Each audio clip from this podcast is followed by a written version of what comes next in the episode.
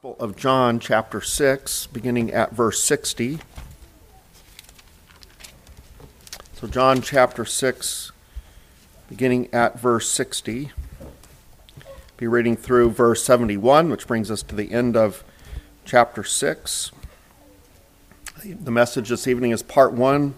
I'm anticipating one more sermon that will take us through the end of chapter six. In the context, Jesus has just spoken of himself as the bread of life. We've spent a number of weeks talking about the different nuances of Jesus claiming to be the bread of life and saying that he is the source of eternal life and that people are to eat his flesh and drink his blood if they are to have eternal life. And then moving to verse sixty, it says, "When many of his disciples heard it, they said, 'This is a hard saying. Who can listen to it?' But Jesus, knowing in himself that his disciples were grumbling about this, said to them, 'Do you take offense at this? Then what if you were to see the Son of Man ascending to where he was before? It is the Spirit who gives life. The flesh is no help at all. The words that I have spoken to you are spirit and life. But there are some of you who do not believe.' For Jesus knew from the beginning who those were who did not believe and who it was who would betray him. And he said, 'This is why I told you that no one can come to me unless it is granted him by the Father.'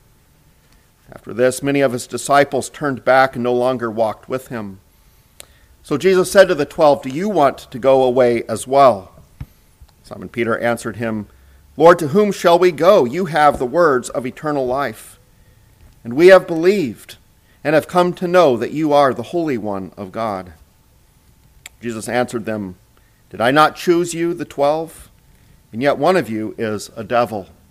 He spoke of Judas, the son of Simon Iscariot, for he, one of the twelve, was going to betray him."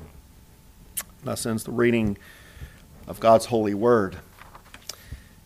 I think it's true that all of us will admit that we experience hearing things that we don't want to hear. For example, when given a choice between good news and bad news, we prefer to hear good news. And in, and in anticipation of hearing really bad news, it's very possible that our palms will be sweating, our hearts racing, because bad news is stressful. We don't want to hear it. And sometimes we don't want to hear about things that need to change, especially if they directly involve us. For change requires work, and if we are the ones who need to change, it can be humbling and uncomfortable. And our pride wants to hold on to the idea that we are already all that we should be and don't need to change anything. Pride says, I already know everything, I don't need to be corrected, and if there is any deficiency, it's not my fault. Uh, we, we tend to live in denial about ourselves if it involves hurting our pride. There are also times when we don't like to listen to individuals because we can't understand perhaps what they're saying. We're confused by what we're being told, and so we would rather listen to someone or something else. And if what we are hearing we know to be important, we find other ways to get the needed information, a book, a blog, a video, another expert. Otherwise, we figure if it's not that important, we can just ignore it and move on to other things. We reject what is untrue or what we believe is untrue. We don't choose to listen to lies. It's a waste of time. It's usually destructive. It happens that we are faced with what we know to be truth or highly suspect is truth, but we won't accept the implications. This is the ultimate form of denial. This kind of denial that flies right in the face of the truth seems impossible, and yet it happens regularly. Anyone who has children, who has worked in law enforcement or social work can readily see and recognize that people are not born morally good, not even morally neutral. Nor can man's moral problems always be traced to how he was raised. But man will not face the implications of these obvious truths, because that would mean then that man is morally responsible for his decisions and actions. There's evidence of abortion causing emotional damage to mothers who abort their babies, even to the point of increased suicide rates for those who have had abortions. Many will not accept this because they believe abortion is too important. They don't want to have any reason not to be able to encourage it. For Jesus, his claim to be the eternal Word, the Son of God and Messiah, was substantiated by the miraculous signs that he performed. And when Jesus called upon people to believe in him and receive eternal life, there were inevitably several responses, from utter rejection to full acceptance, and in the middle, these varying degrees of temporal or partial acceptance. And these responses correspond to the responses that Jesus highlights in the parable of the sower, which is why I read that parable this evening. The parable of the sower is all about the spiritual heart responses to God's word. In that parable, the word is the, is the seed, and the soil on which it falls is the heart. And the first soil is the path, which corresponds to a hard heart. On that soil, the word of God finds no place to penetrate and to sprout. And that stands for an utter rejection, such as we find against Jesus by the religious leaders and their followers. They were the ones who seemed to understand nothing of what Jesus is claiming as the Messiah who could save them from their sins and give them eternal life. And when Jesus said to work for food that endures to eternal life rather than for earthly bread, remember, their thoughts go to, well, what good works does Jesus intend for us to do so that we can earn eternal life for ourselves? They had no understanding of spiritual things. They were the ones who insisted that Jesus needed to prove himself greater than Moses, since Jesus only gave them earthly bread while Moses gave their ancestors bread from heaven.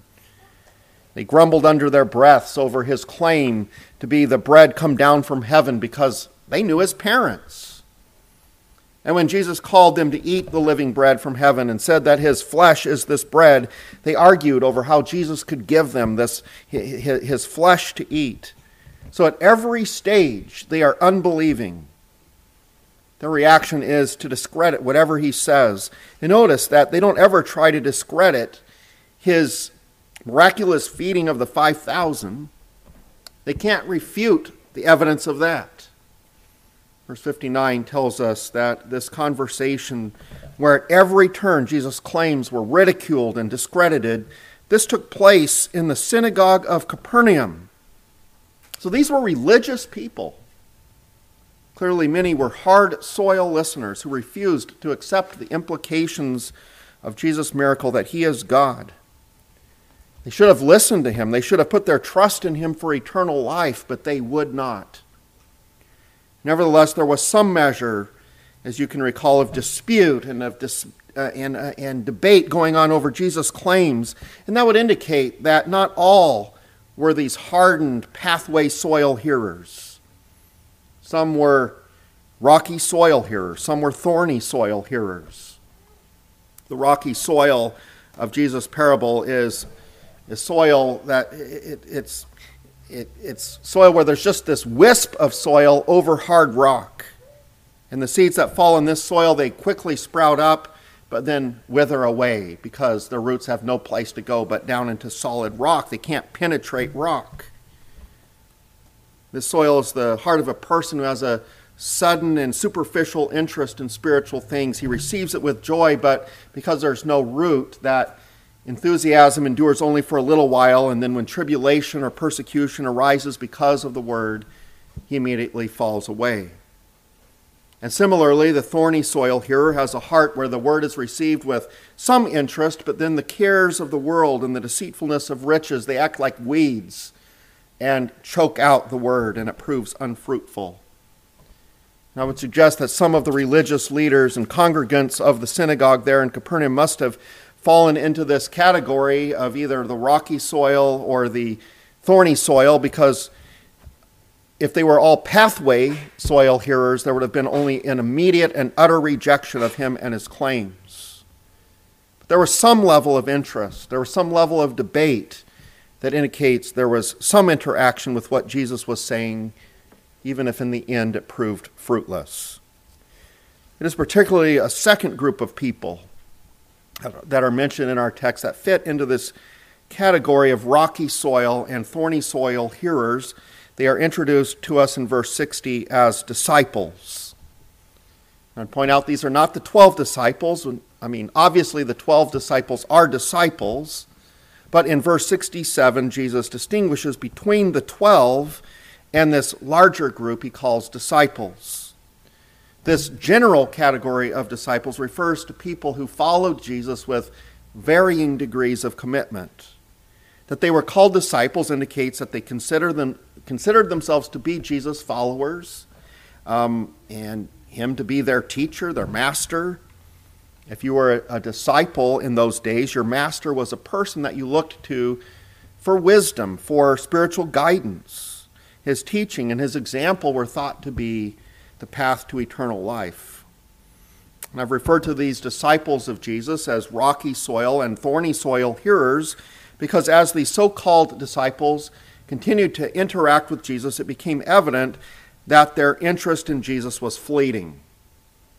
As Jesus confronted their unbelief, and as he called them to look to him for, for uh, eternal and spiritual life, verse sixty-six tells us what ultimately happened, that they turned back and no longer walked with him. They rejected him. They rejected his words. The, the, his words bore no lasting spiritual fruit in their lives. Meanwhile, the twelve disciples, minus Judas, showed themselves to be fertile soil listeners. Despite the rejection of Jesus by so many, the, despite this, this exodus by so many, the twelve continued to follow Jesus. And uh, Peter, as their spokesman, gave an amazing profession of their faith in him. So that's kind of a summary of what we have here in this section of verses. I've taken as the theme differing responses to the word. The word here referring to God's word, in particular as it came through Jesus, which is a reminder to us that Jesus is the word that was with God and is God, that when he speaks, he is speaking the very words of God.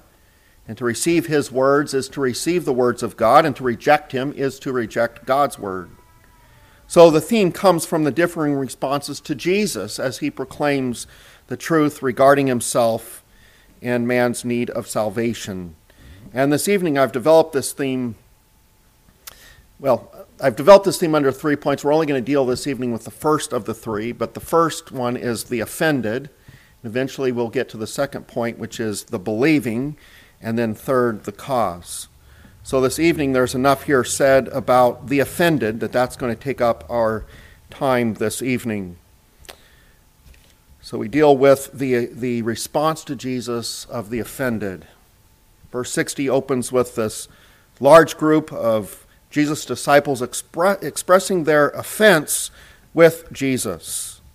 They were responding to what Jesus has just said when they declare, "This is a hard saying, who can listen to it?"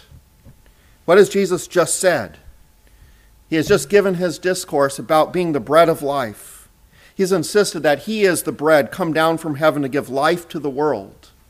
He has called upon his listeners to believe in him and has described faith in him as feeding on his flesh and drinking his blood. And as many of his disciples heard these things, they were offended. The wording they use is to say that Jesus' words are hard. This is a hard saying. The word in the Greek here is not a word that means hard to understand.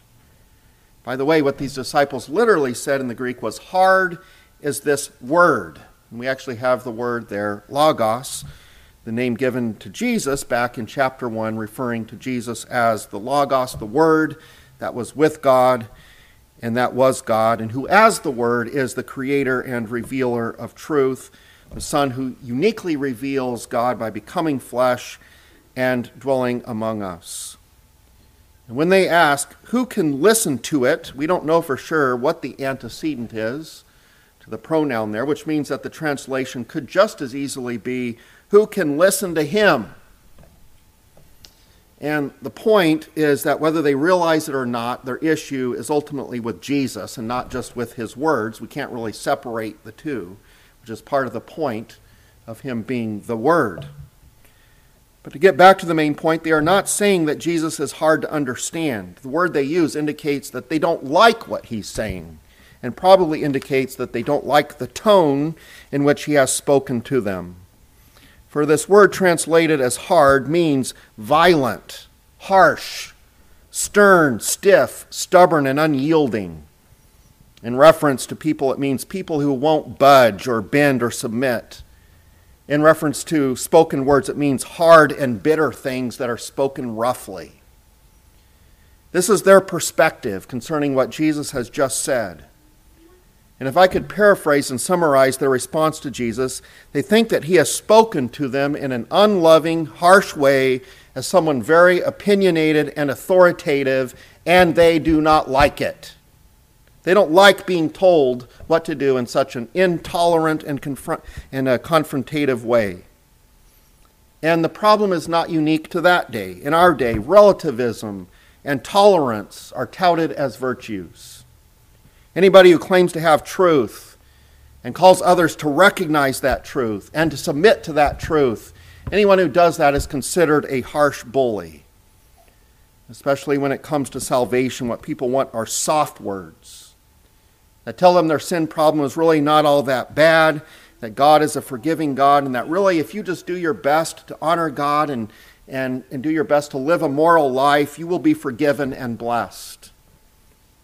And consequently, any and all religions are said to have value and to lead to heaven.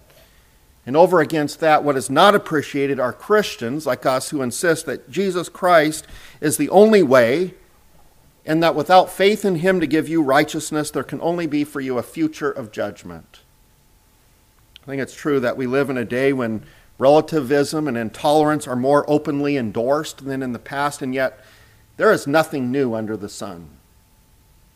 The problem that Jesus is facing in our text is a large group of people who were inclined to follow Jesus, but in the end find him too narrow and dogmatic. They don't like being told that salvation requires faith in him. And for one thing, they're interested in an earthly king who can give them earthly things, who can give them literally earthly bread. That's what they want. They're willing to follow Jesus if he will use his power to deliver them from Roman oppression and feed them. That's, that's, that's really what it's about. But he's not going to budge. He's not going to give them what they want. They don't like the fact that he keeps directing their attention away from their earthly and physical desires, pointing them to the greater spiritual realities of eternal life with him. They don't like his choice of words. To eat his flesh and drink his blood sounds harsh, it sounds violent, because all they can think about is literal physical flesh and blood. And furthermore, when they have raised questions about the meaning of this, Jesus has not backed down, but has stubbornly insisted that unless they eat his flesh and drink his blood, they have no life. He has made it abundantly clear that there is only one way to have life, and that is through him. He's also insisted in a rather insensitive way, as many would view it, that they are not autonomous in deciding when and how they will be saved. Jesus has made clear that God is sovereign in our salvation. God the Father decides who he will save, and the result is that when he decides to save someone, that person is given to Jesus and comes to Jesus. And Jesus has insisted that he and the Father work together as one in the salvation of sinners, that all those who have been taught by God will put their faith in him, that is in Jesus.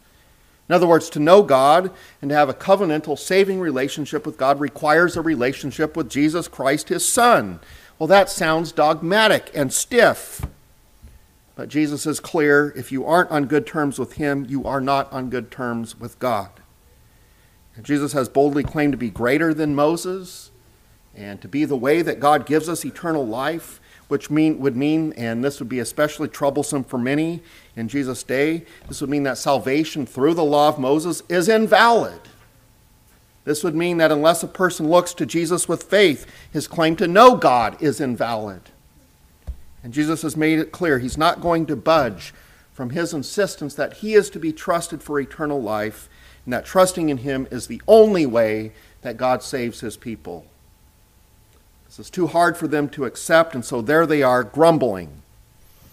And as you think of the rocky soil hearers who reject the word of God when it involves tribulation and persecution, don't think of only pressures coming from the outside. Actually, the word persecution refers to those kinds of pressures, but there's also tribulation.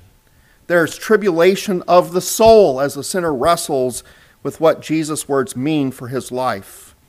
And this word tribulation that Jesus uses in the parable refers actually to internal pressure that causes someone to feel confined and restricted. And in the case of the disciples, they don't like the confining feeling of Jesus' words telling them that unless they trust in Jesus, they have no eternal life. They don't want to feel this pressure of there being no other option but to trust in Christ for salvation. They're like those of today who are convinced they know God, but they don't know Christ, and that they have salvation, but they don't know Christ, and they think that they can be saved through their own works and religious activities. And this tribulation is going on because of this spiritual battle that is going on in the heart over who will be sovereign and who has the truth. Is it myself or is it Christ? And the problem is that for many, they can't accept the implications of what Jesus says. And Jesus will not budge in his message that sinners need him and that there is nothing they can do to save themselves. For many, this is just too harsh, and they end up rejecting the word. And so there's this inner tribulation, and in response to that, Jesus asks his disciples, do you take offense at this? And what if you were to see the Son of Man ascending to where he was before? So he asks them about being offended. And this word in the Greek, it's where we get the word scandalize. And originally it was a word related to ensnaring a bird. And the method was to bait a stick to entice a bird into a trap where it would get caught. And so the word can mean to entice someone into sin. When people are enticed into sin, who once professed faith and who once walked in a godly way, they are said to fall away. And so the word for offend can mean to fall away. Uh, when someone gets their foot entangled in a trap, they feel annoyed. And so the word can mean feeling displeasure, even to the point of being mad. But in the context of the root meaning of this word, the person's offense is related to sin. It can, it can be that he... He uh, thinks he's being wrongly accused of sin, or he doesn't want to hear that he is sinning. He feels trapped because he can't defend himself against the accusation of sin. He thinks he's being wrongly accused of sin, or he doesn't want to hear that he's sinning. He feels trapped because he can't defend himself against these things. His conscience tells him the accuser is right, and the accuser won't back down, but the accused doesn't want to change. So rather than repent, he chooses to be offended. And so the Greek word has a number of nuances. As I said, it can mean to cause someone to sin, even to fall away. To be offended could mean that someone has been enticed and become trapped in a sin. It could mean someone feels trapped by an accuser. We wonder which of these nuances is applicable here in Jesus' question. The E S V words Jesus' question, do you take offense at this? But I came across a commentator who indicated that really the question might be more like this. Um, does what does this, that is what I have been saying, ensnare you? Perhaps that's what Jesus is saying. Do my words ensnare you? Has my sermon led you to sin? Have I said or done something that has caused you to fall away from the truth and from godliness so that you have become ensnared in sin? Am I a false teacher, in other words, who has said untrue things? To ask this would be to force them to decide, is Jesus a false teacher? Is he leading people into sin? And does this understanding, we need to evaluate, does this understanding of Jesus' question fit with what he goes on to say? He then adds in verse sixty-two, then what if you were to see the Son of Man ascending to where he was before? So let's assume for a moment that they think Jesus is a false teacher. Well, what will they think if they were to see him ascend into heaven? Would it not prove that he came from heaven? Would it not convince them to believe in him? And based on what Jesus goes on to say, he answers his own question by saying that even them witnessing his ascension would not change anything. And this is because faith has never been a matter of human reason and human decision, but of the sovereign work of the Holy Spirit changing hearts. And so the interpretation that Jesus, that has Jesus asking if he has ensnared them, it's possible. It does fit with the flow of the text, and yet I would suggest a different nuance, which is taken up by the E S V. I think it has it right when it asks um, about their being offended or displeased with Jesus. He's essentially asking them, are you displeased? Are you upset? Are you offended over what I've said? And if we keep in mind the root meaning of the word for offense, Jesus is asking them specifically if they are offended because of how he has accused them of sin. The truth is, Jesus has cornered them and they feel trapped. And the feeling of being trapped would be because of a feeling of inadequacy and trying to defend their rejection of him. This is because Jesus has given them really no other option but to believe in him. Jesus' miracles, including the one that's just taken place, the feeding of the five thousand men plus women and children, probably fifteen thousand people. That miracle has left a very clear message that he is God. Jesus has taught that he is one with God. And thus to reject him is to reject God, while to believe in God and to learn from God is synonymous with believing in him and learning from him, which means that he has left his audience with the option of believing in him or disobeying God. This would make Jesus question one that I don't think anyone was going to be particularly inclined to answer. Because if they were to say, yes, I am offended, they would be admitting that they are mad over what Jesus has said. That would prove that Jesus has indeed hit some raw nerves. And the offense is because they're not really willing to come clean. They're not really willing to just straight out say that they disagree with his claims. They're not willing to challenge what he says about himself and his relationship to God. They only grumble in the shadows. But the reality, and Jesus knows it, um, because as God, he knows their hearts, is that they can't refute what Jesus says, but they also will not accept it.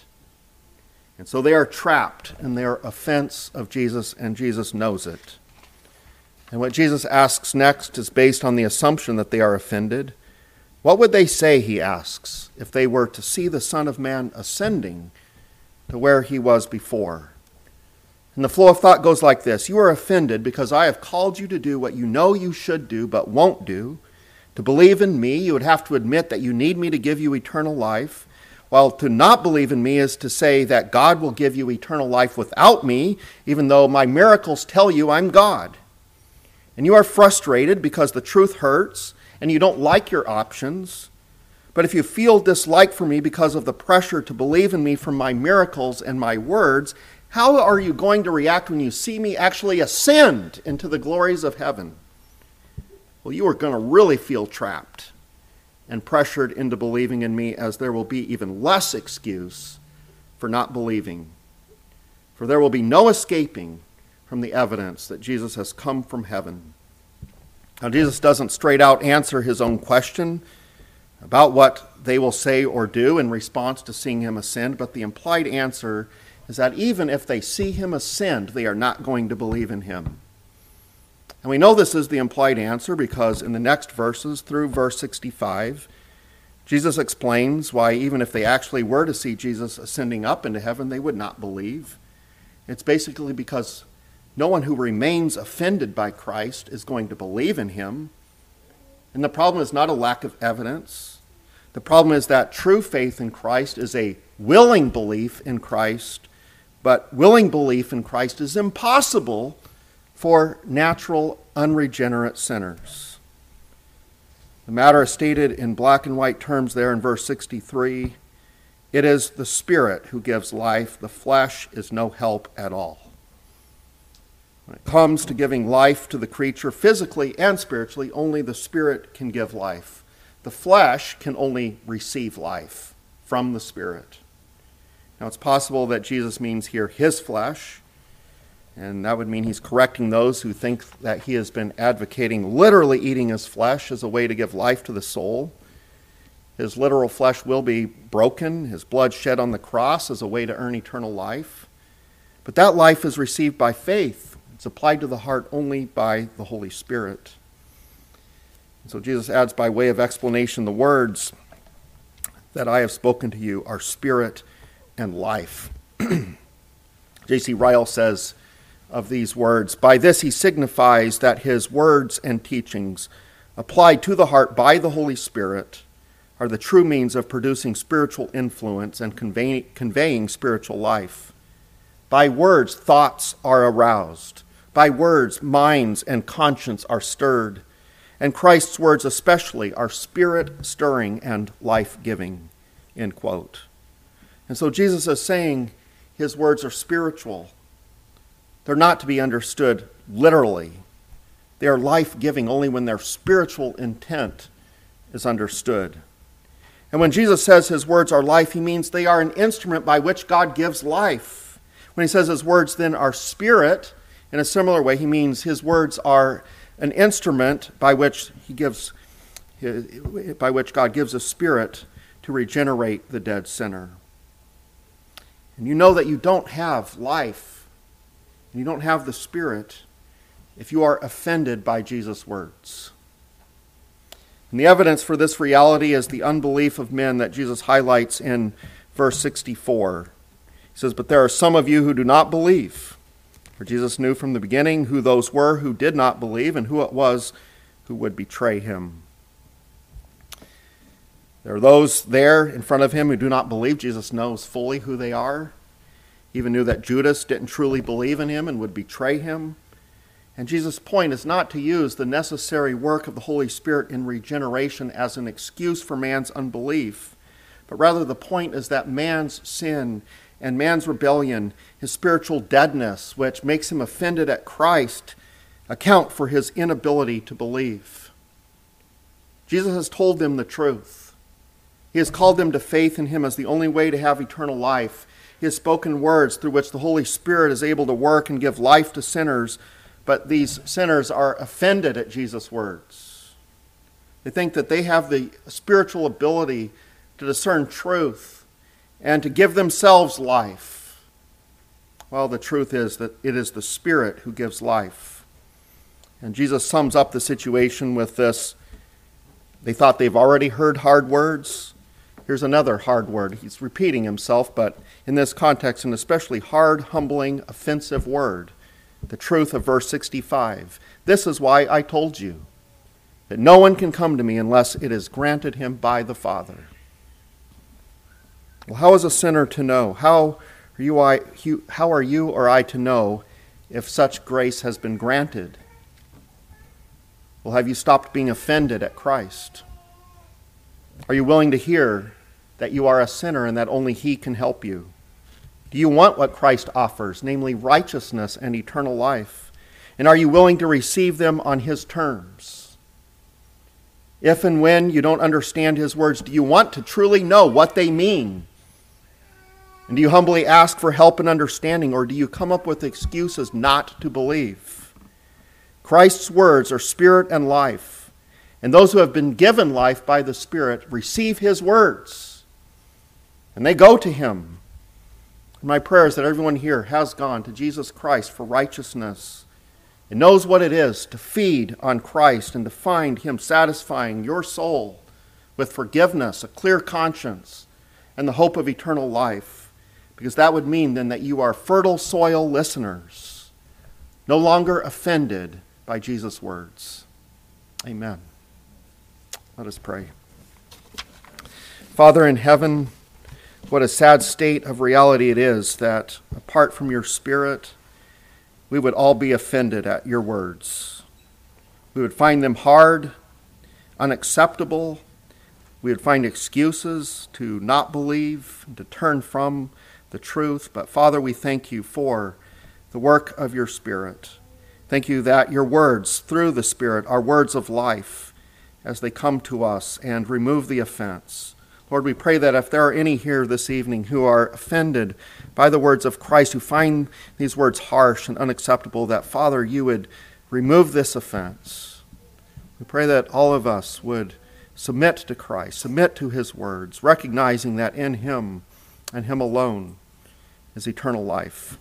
We pray that we would receive him by faith, that we would recognize that we cannot save ourselves, and that we have no ability of ourselves to properly discern spiritual things. So, Father, we need you at every step of the way.